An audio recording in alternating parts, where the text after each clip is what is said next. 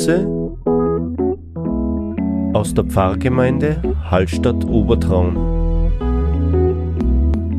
Heute mit Gedanken zu den zehn Geboten.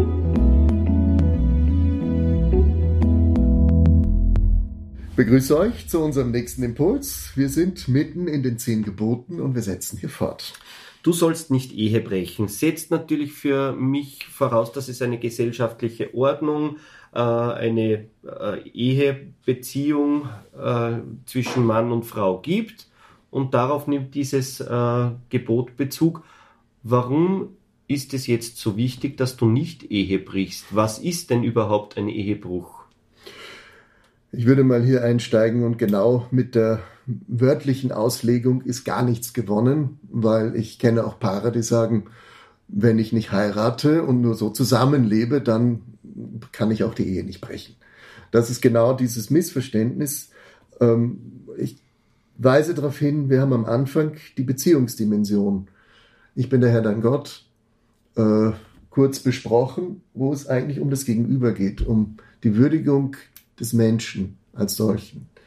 Und nicht nur um Gott, sondern das Göttliche im Menschen auch wahrzunehmen. Und wenn ich mich auf einen Menschen ja einlasse, was ja der Sehnsucht entspricht, eines Menschen ein Gegenüber zu haben, auch ein lebenslanges Gegenüber, dann geht es hier darum, das nicht zu enttäuschen, sondern genau eben auch wenn es auf und nieder gibt im gebirgigen Gelände, im steinigen Weg zu dem Gipfel, hier zu sagen, ich stehe, egal was ist, zu dir.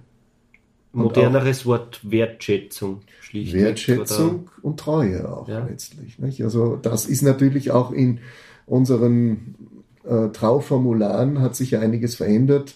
Früher galt Gründung der Familie, die Monogamie, äh, Mann und Frau, Zeugung von Kindern stand im Vordergrund. Und hier geht es eigentlich in erster Linie um das absolute Ja zu meinem Gegenüber, was ich sage. Und egal was kommen mag, auch wenn der andere fällt und ähm, Seitensprung oder sonst was ist, natürlich. Ich muss immer auch entscheiden, wie weit ist eine Beziehung lebbar. Wenn sie zerrüttet ist, dann ist sie zerrüttet und dann ist es vielleicht der bessere Weg, auch zu sagen, Schluss hier. Also ich bin der Meinung, als Evangelischer, dass die Ehe nicht ein Sakrament ist, was im Himmel geschlossen wird und unzerstörbar ist.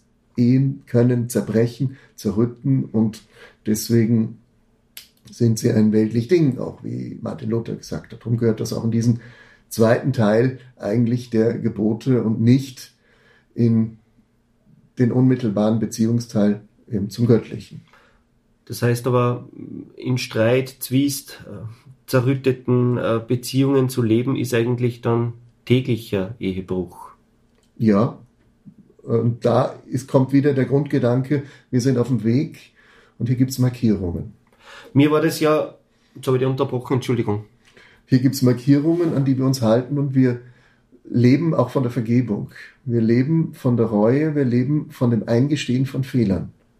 Und das macht eigentlich das Leben erst, sage ich mal, das ist das Salz, was den Geschmack des Lebens auch ausmacht. Wir können, wir haben können uns gegenseitig die Gnade gewähren, auch umzukehren.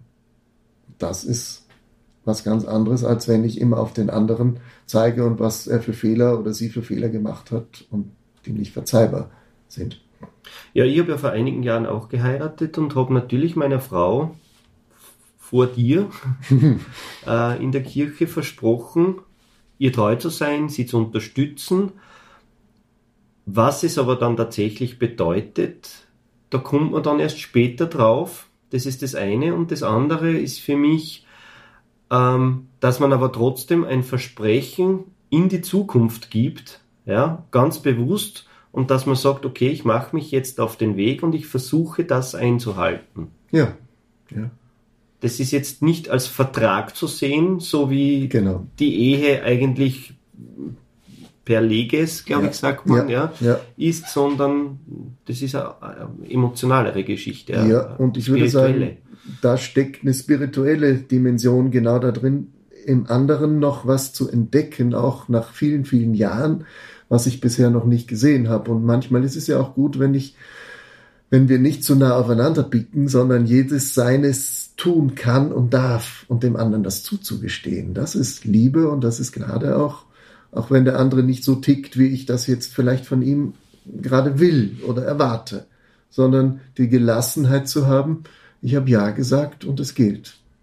Und es wird schon wieder werden, auch wenn es manchmal schwierig ist, ein steiniges Gelände sein kann. Und da steckt so viel Hoffnung und Zuversicht drin. Und die gilt es zu bewahren und nicht zu, äh, ja, zu verlieren. Den Bogen kurz noch zum Beginn gespannt. Ähm, du sollst nicht Ehe brechen, ist aber nicht auf Mann und Frau bezogen. Ja, so würde ich das heute auch sehen. Also da haben wir natürlich eine sehr junge, kurze Entwicklung in den letzten Jahren, Jahrzehnten vielleicht, dass wir eigentlich wahrnehmen, äh, die Monogamie zwischen Mann und Frau ist eine Lebensform, aber es gibt andere Lebensformen auch noch.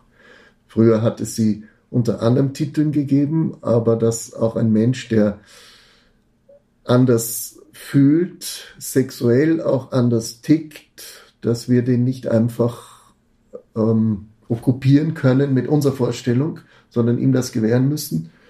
Da gibt es Menschen, gleichgeschlechtliche Liebe oder was auch immer. Zurzeit ist ja die Diskussion auch um das dritte Geschlecht. Was ist das eigentlich? Und solange diese Diskussion offen ist und nicht festgelegt wird, ist sie eine gute Diskussion. Ich finde jetzt, während wir drüber reden, das einfach schön, dass dieses Gebot niemanden ausschließt. Ja. Das kann man dezidiert sagen. Ja. Es schließt niemanden so aus. Ist es. So ist es.